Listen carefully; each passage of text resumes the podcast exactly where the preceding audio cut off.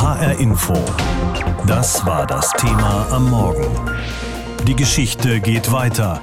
Neueröffnung des Jüdischen Museums. Das historische Gebäude, das Stadtpalais der Familie Rothschild, wurde komplett renoviert und außerdem noch um einen modernen Neubau mit viel Glas erweitert, dem sogenannten Lichtbau. Heute Nachmittag um 4, da findet dann der Festakt statt in Anwesenheit des Ministerpräsidenten, das Ganze in der Alten Oper, bevor das Museum dann morgen seine Tore für die Besucher öffnet. Das Jüdische Museum in Frankfurt ist das älteste seiner Art in Deutschland. 1988, zum 50. Jahrestag der Pogromnacht im November 38, wurde es eröffnet. Und jetzt gibt es also diese Neueröffnung des neuen Museums. Ich habe mit Josef Schuster gesprochen, dem Präsidenten des Zentralrats der Juden in Deutschland. Ich habe ihn gefragt, was bedeutet Ihnen eigentlich das Museum? Nun, dieses Museum war, Sie haben es gerade selber gesagt, das erste Museum dieser Art in Deutschland, das jüdisches Leben darstellt. Jüdisches Leben sowohl Jahrhunderte zurück, als auch dies in die Gegenwart hineingehend. Gerade das Jahrhunderte zurück ist mir auch ganz wichtig, denn häufig wird ja Judentum, jüdisches Leben assoziiert mit 1933 bis 1945 und nur damit assoziiert. Und hier sehen wir eben auch, und das ist ja etwas, was ganz aktuell ist, wir wollen es im kommenden Jahr ja ausführlicher würdigen, dass es 2021 genau 1700 Jahre sind der ersten Erwähnung jüdischen Lebens in Deutschland. Das Leben der Juden heute ist also auch ein wesentlicher Teil der Ausstellung im neu eröffneten Museum. Ist das etwas, was aus Ihrer Sicht in ein Museum gehört, beziehungsweise wie muss man sich das vorstellen? Es gehört selbstverständlich in ein Museum, wenn wir gerade von jüdischer Kultur und jüdischer Geschichte sprechen wollen, um eben zu zeigen, natürlich hat sich auch jüdisches Leben verändert in den Jahrhunderten, aber dass es heute auch wieder, und so hoffe ich doch, und besonders in Frankfurt wird es aber auch deutlich, eigentlich ein selbstverständlicher Bestandteil des allgemeinen gesellschaftlichen Lebens ist. Herr Schuster, die Neueröffnung des Museums fällt in eine Zeit, in der Antisemitismus leider wieder ein großes Thema geworden ist in Deutschland. Vor allem, wenn wir auf Gewalttaten schauen, wie den Anschlag von Halle. Das Jüdische Museum versteht sich da als eine Art Einrichtung, die Hetze und Gewalt gegenüber Minderheiten und dem Antisemitismus entgegenwirken will. Was kann ein Museum dazu beitragen?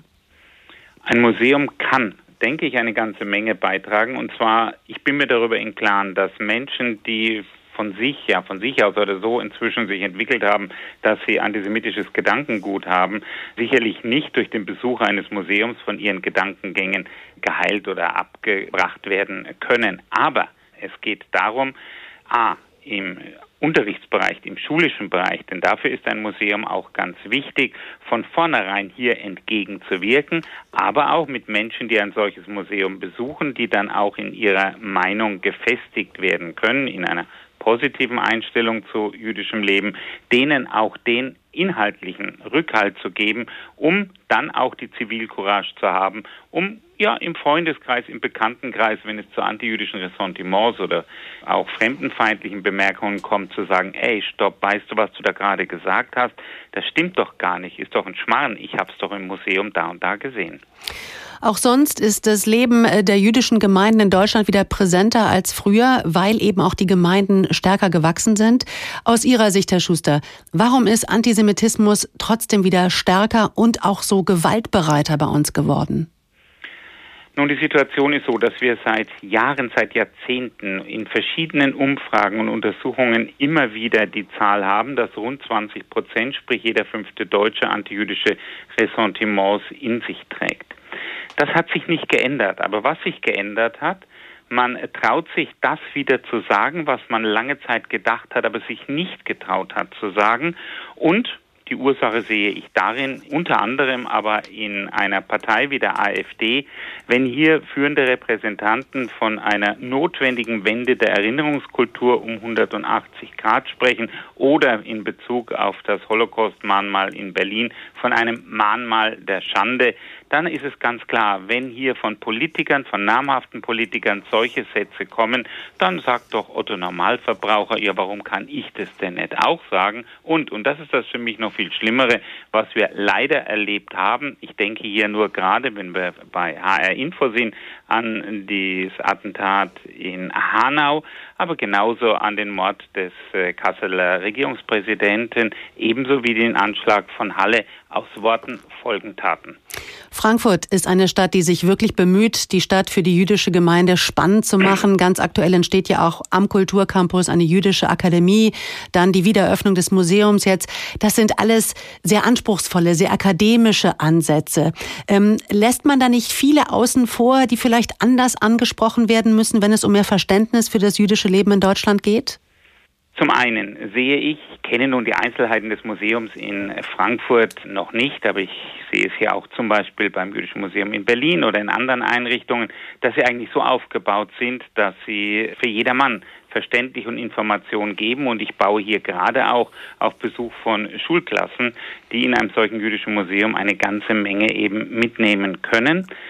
Die Jüdische Akademie soll ebenfalls Veranstaltungen bringen, die eigentlich für jedermann geeignet und gedacht sind. Aber darüber hinaus, das genügt selbstverständlich nicht, hat zum Beispiel der Zentralrat der Juden ein Projekt ins Leben gerufen, Meet a Jew, treffe einen Juden, wobei wir auf entsprechende Anfrage möglichst ähnlich alte Jugendliche zum Beispiel in Schulklassen schicken, die über ihr jüdisches Leben in Deutschland berichten. Das Ganze auch inzwischen ausgeweitet auf Sportvereine, auch auf andere Gruppierungen, Kirchengemeinden zum Beispiel, wo wir also immer versuchen, Menschen, die ungefähr die gleiche Altersstufe haben, ein ähnliches Erleben haben, da in diese Gruppen zu schicken, um denen einfach mal zu zeigen, dass ein jüdischer Mensch, und sie merken es dann meistens, eigentlich sehr ähnliche Probleme und Sorgen haben, wie sie selber auch. Eigentlich sollte es ein großer Festakt mit viel Publikum werden, aber Corona fährt uns allen ja seit Monaten in die Parade. Auch die Neueröffnung des Jüdischen Museums in Frankfurt kann nicht so groß zelebriert werden wie geplant. Der Festakt heute Nachmittag in der Alten Oper ist nicht öffentlich, man kann aber per Videostream dran teilnehmen. 5 Jahre lang war das Museum am Mainufer umgebaut und modernisiert worden. Und bevor es dann morgen für alle seine Pforten öffnet, wird eben heute im kleineren, nicht öffentlichen Kreis gefeiert. Auch Hessens Ministerpräsident Volker Bouffier macht seine Aufwartung. Wie wichtig das Museum ist, das immerhin das älteste jüdische in Deutschland ist, und wie wichtig seine Neueröffnung in diesen Zeiten des wieder stärker werdenden Antisemitismus in Deutschland ist, Volker Siefert berichtet. Kein Ort düsterer Betroffenheit, sondern ein Ort des Lichts und des Lebens möchte das Jüdische Museum sein. Geschichten erzählen von jüdischen Menschen in Frankfurt und ihrer Verbindung zur übrigen Welt. So sieht es Direktorin Mirjam Wenzel. Wir sagen, wir sind jetzt, und wir sagen, wir erzählen Geschichte in Geschichten. Und das bedeutet, Sie finden bei uns eine Diversität von jüdischen Stimmen unterschiedlichster Art. Und Sie lernen bei uns Diversität kennen. Das heißt, Sie lernen Unterschiedlichkeit kennen. Und Sie lernen, damit umzugehen oder darüber nachzudenken, was Unterschiedlichkeit auszeichnet. Heute, jetzt in unserer Gesellschaft. Frankfurt als Schmelztiegel verschiedener Kulturen hat eine lange Tradition. So wie für jüdische Zuwanderer gilt das auch für die Familien vieler heute hier aufwachsender junger Menschen.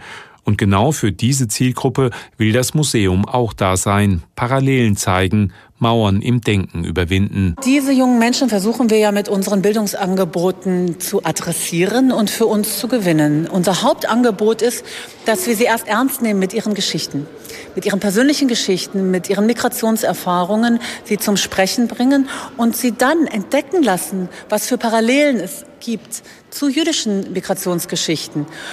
Oder wir lassen sie entdecken, wie die Parallelitäten sind zwischen der jüdischen Praxis und der jüdischen Tradition und etwa der muslimischen Tradition. Museum ohne Mauern, so das Motto. Doch traurige Wahrheit: nach dem Anschlag auf eine Synagoge in Halle oder dem Angriff auf einen Gottesdienstbesucher vor einer Synagoge in Hamburg.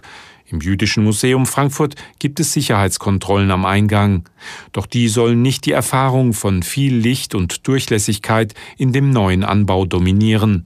Und es gibt keinen Zaun oder Absperrgitter vor dem sanierten Palais Rothschild aus dem 19. Jahrhundert. Wie finden die ersten Besucher das Werk? Eine kleine Gruppe durfte schon mal bei einer Schnupperführung mitmachen. Also ich fand es interessant generell, dass man die Gegenwart aufgebaut hat, ja.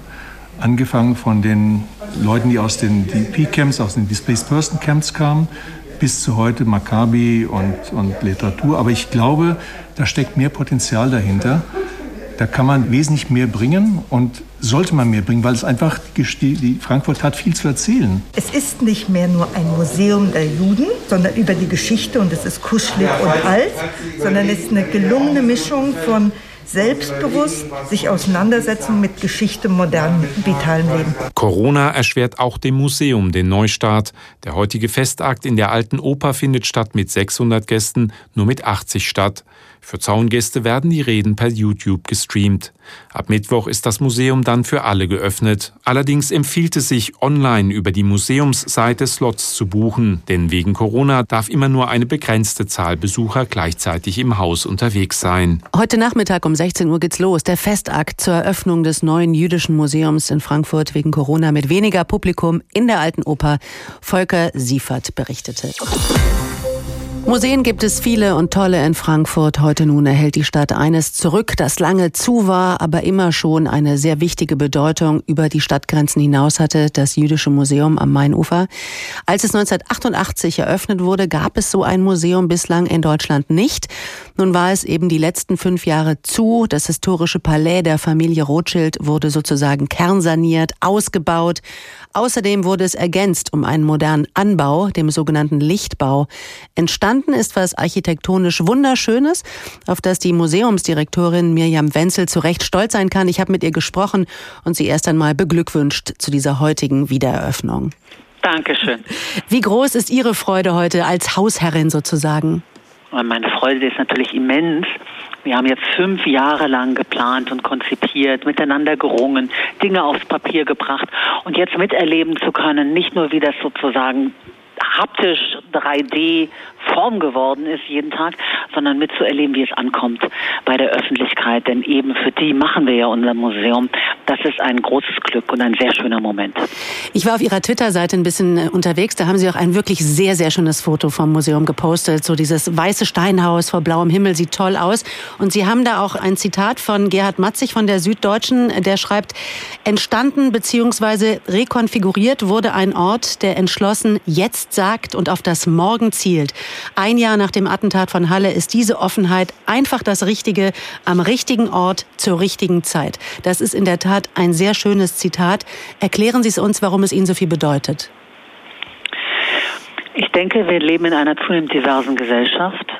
Und unsere Aufgabe als Jüdisches Museum ist, darauf hinzuwirken, dass wir Verständnis füreinander in unserer Unterschiedlichkeit haben. Anstattdessen erleben wir aber im Moment, wie zunehmend polarisiert wird, wie es ein Klima der Hetze und der Gewalt gegenüber allem, was als anders wahrgenommen wird, gibt. Und vor diesem Hintergrund wirken wir auf eben dieses differenzierte Verständnis für Unterschiedlichkeiten hin. Und ich denke, das macht unsere Relevanz heute aus. Und das tun wir natürlich vor dem Hintergrund der jüdischen Erfahrung von Gewalt, Diskriminierung und Verfolgung des 20. Jahrhunderts. Und eben die bringen wir sozusagen ins Spiel mit Blick auf die Gegenwart. Sie zeigen die Geschichte der Juden in Frankfurt, aber eben auch ihre Gegenwart. Wie leben jüdische Menschen heute? Warum ist Ihnen diese Gegenüberstellung von Vergangenheit und Gegenwart so wichtig? Wir sind so etwas wie ein Storytelling-Museum. Wir vermitteln Geschichte in Geschichten. Und das tun wir natürlich immer aus einer gegenwärtigen Perspektive. Wir schicken sozusagen in die Geschichte hinein unsere Fragen, verfolgen unsere Fragen dann an den Dingen, die wir zum Sprechen bringen. Und wenn es sich um gegenwärtige Geschichten handelt, dann fragen wir auch die Menschen, die Geschichte geschrieben haben oder deren Geschichte das heute ist. Und Sie finden in unserer Ausstellung viele Jüdinnen und Juden, die selbst zu Wort kommen und ihre Geschichten erzählen. Frau Wenzel, ein Museum im Jahr 2020 muss auch immer ein bisschen hip sein, muss was bieten. Interaktion ist so ein Stichwort, dass die Leute wirklich auch mit Begeisterung sich auf ein Museum einlassen. Wie interaktiv sind Sie, beziehungsweise wer sollte im besten Falle Ihr Museum besuchen? Wir sagen ja bewusst, wir sind ein Museum ohne Mauern. Das ist unser Leitsatz. Und das bedeutet, dass wir eigentlich ein Museum für alle sind. Nun sind wir nicht naiv und denken nicht, dass alle zu uns kommen. Aber Menschen müssen sich gemeint fühlen, wenn sie ins Museum kommen. Und damit sie sich gemeint fühlen, haben wir einen zielgruppenspezifischen Ansatz. Wir haben uns genau überlegt, für wen wir dieses Museum machen und im Vorfeld der Ausstellungsarbeit auf 8 Zielgruppen festgelegt. Und nun, denke ich, wirken wir darauf hin. Wir evaluieren die Interessen unserer Besucherinnen und Besucher, fragen weiter und entwickeln uns auch selber weiter. Ganz moderne Marktforschung haben Sie eigentlich betrieben, wenn Sie Zielgruppen evaluiert haben. Haben Sie mal 1, 2 Zielgruppenbeispiele für uns? Ja, also wir haben, unsere klassischen Zielgruppen sind ja auch Schulklassen, also wir haben uns auf 2 Schulklassen festgelegt. Wir haben die pensionierte Geschichtslehrerin, die mit ihrer Freundin in ihrer Freizeit sehr ausgiebig das Museum besucht. Wir haben den Geschäftsmann, der seinen jüdischen Geschäftspartner nach einem Essen in unserem Deli schnell durch das Museum führt. Wir haben zum Thema schnell etwa das japanische Touristenpaar, die hierher kommen, weil sie sich für Anne Frank interessieren und auch für die Geschichte der Familie Rothschild, wenig Zeit mitbringen. Wir haben uns zum Ziel gesetzt, die Familie mit türkischem Hintergrund aus Offenbach zu gewinnen, bei der wir denken, dass sie sich vielleicht für die Geschichten, die mit Migration zu tun haben, interessieren könnten. Und wir haben diese Zielgruppen wirklich visualisiert und haben sie dann auch wirklich befragt. Und für mich hat das weniger mit Marktforschung zu tun, sondern damit, dass wir für die Öffentlichkeit da sind. Wir sind mit öffentlichen Mitteln finanziert, wir sind für die Öffentlichkeit da und versuchen bestmöglich, die öffentlichen Fragen und Interessen an uns auch denen entgegenzukommen, um herauszufinden, sozusagen, wie sie ankommen und was die Fragen an unser Museum sind. Heute nun ist endlich die große Feier zur Eröffnung, bevor dann morgen das Publikum hoffentlich reinströmt, wovon wir überzeugt sind. Der Ministerpräsident von Hessen, Volker Bouffier, ist heute da. Staatssekretär im Außenministerium Michael Roth lässt sich zuschalten. Das zeigt natürlich, welche Bedeutung Ihrem Museum da auch beigemessen wird und ist eine Auszeichnung für Ihre Arbeit. Ist aber auch ein Signal, oder? Natürlich ist das ein Signal. Ich meine, die Stadt Frankfurt verdoppelt in Zeiten ansteigenden Antisemitismus die Größe ihres jüdischen Museums und das Land Hessen engagiert sich in diesem jüdischen Museum nicht nur mit einmaligen Förderungen, sondern auch mit perspektivischen Förderungen. Es finanziert Teile unserer Bildungsarbeit und wir haben jetzt auch eine institutionelle Förderung bekommen für unsere Programmarbeit. Das ist mehr als ein Zeichen. Das ist eine politische Aussage und diese politische Aussage hat mit den Veränderungen unserer Zeit zu tun, aber sie ist natürlich auch eine Auszeichnung für unsere Museumsarbeit. Das ist nicht irgendein Museum, das heute wieder eröffnet wird in Frankfurt. Das neue jüdische Museum hat viel mit uns zu tun und unserer Geschichte in Deutschland. Denn es erinnert daran, wie lebendig das jüdische Leben hierzulande war, in Frankfurt, wie brutal es zerstört wurde von den Nationalsozialisten und wie es seit Bestehen der Bundesrepublik wieder aufblüht. Ein Beispiel für die vielen Geschichten, um die es da geht, ist die Familie Rothschild. Ihr Aufstieg hatte im 19. Jahrhundert begonnen. Der Begründer dieser Dynastie, Meyer Amschel, wurde noch in der Judengasse geboren und war ziemlich eingeschränkt, was seine wirtschaftlichen Aktivitäten anging. Seine 5 Söhne aber gehörten dann schon zu den reichsten Menschen in Europa damals. Sie haben Banken in London gegründet, in Paris, Neapel, Wien und Frankfurt. Und ihre Familien wurden in Österreich und England sogar in den Adelsstand erhoben. Das hat allerdings bei vielen auch großen Neid hervorgerufen. Die Familie Rothschild war schon früh angefeindet und angegriffen worden. Es gab Hasskampagnen und Verschwörungstheorien über sie.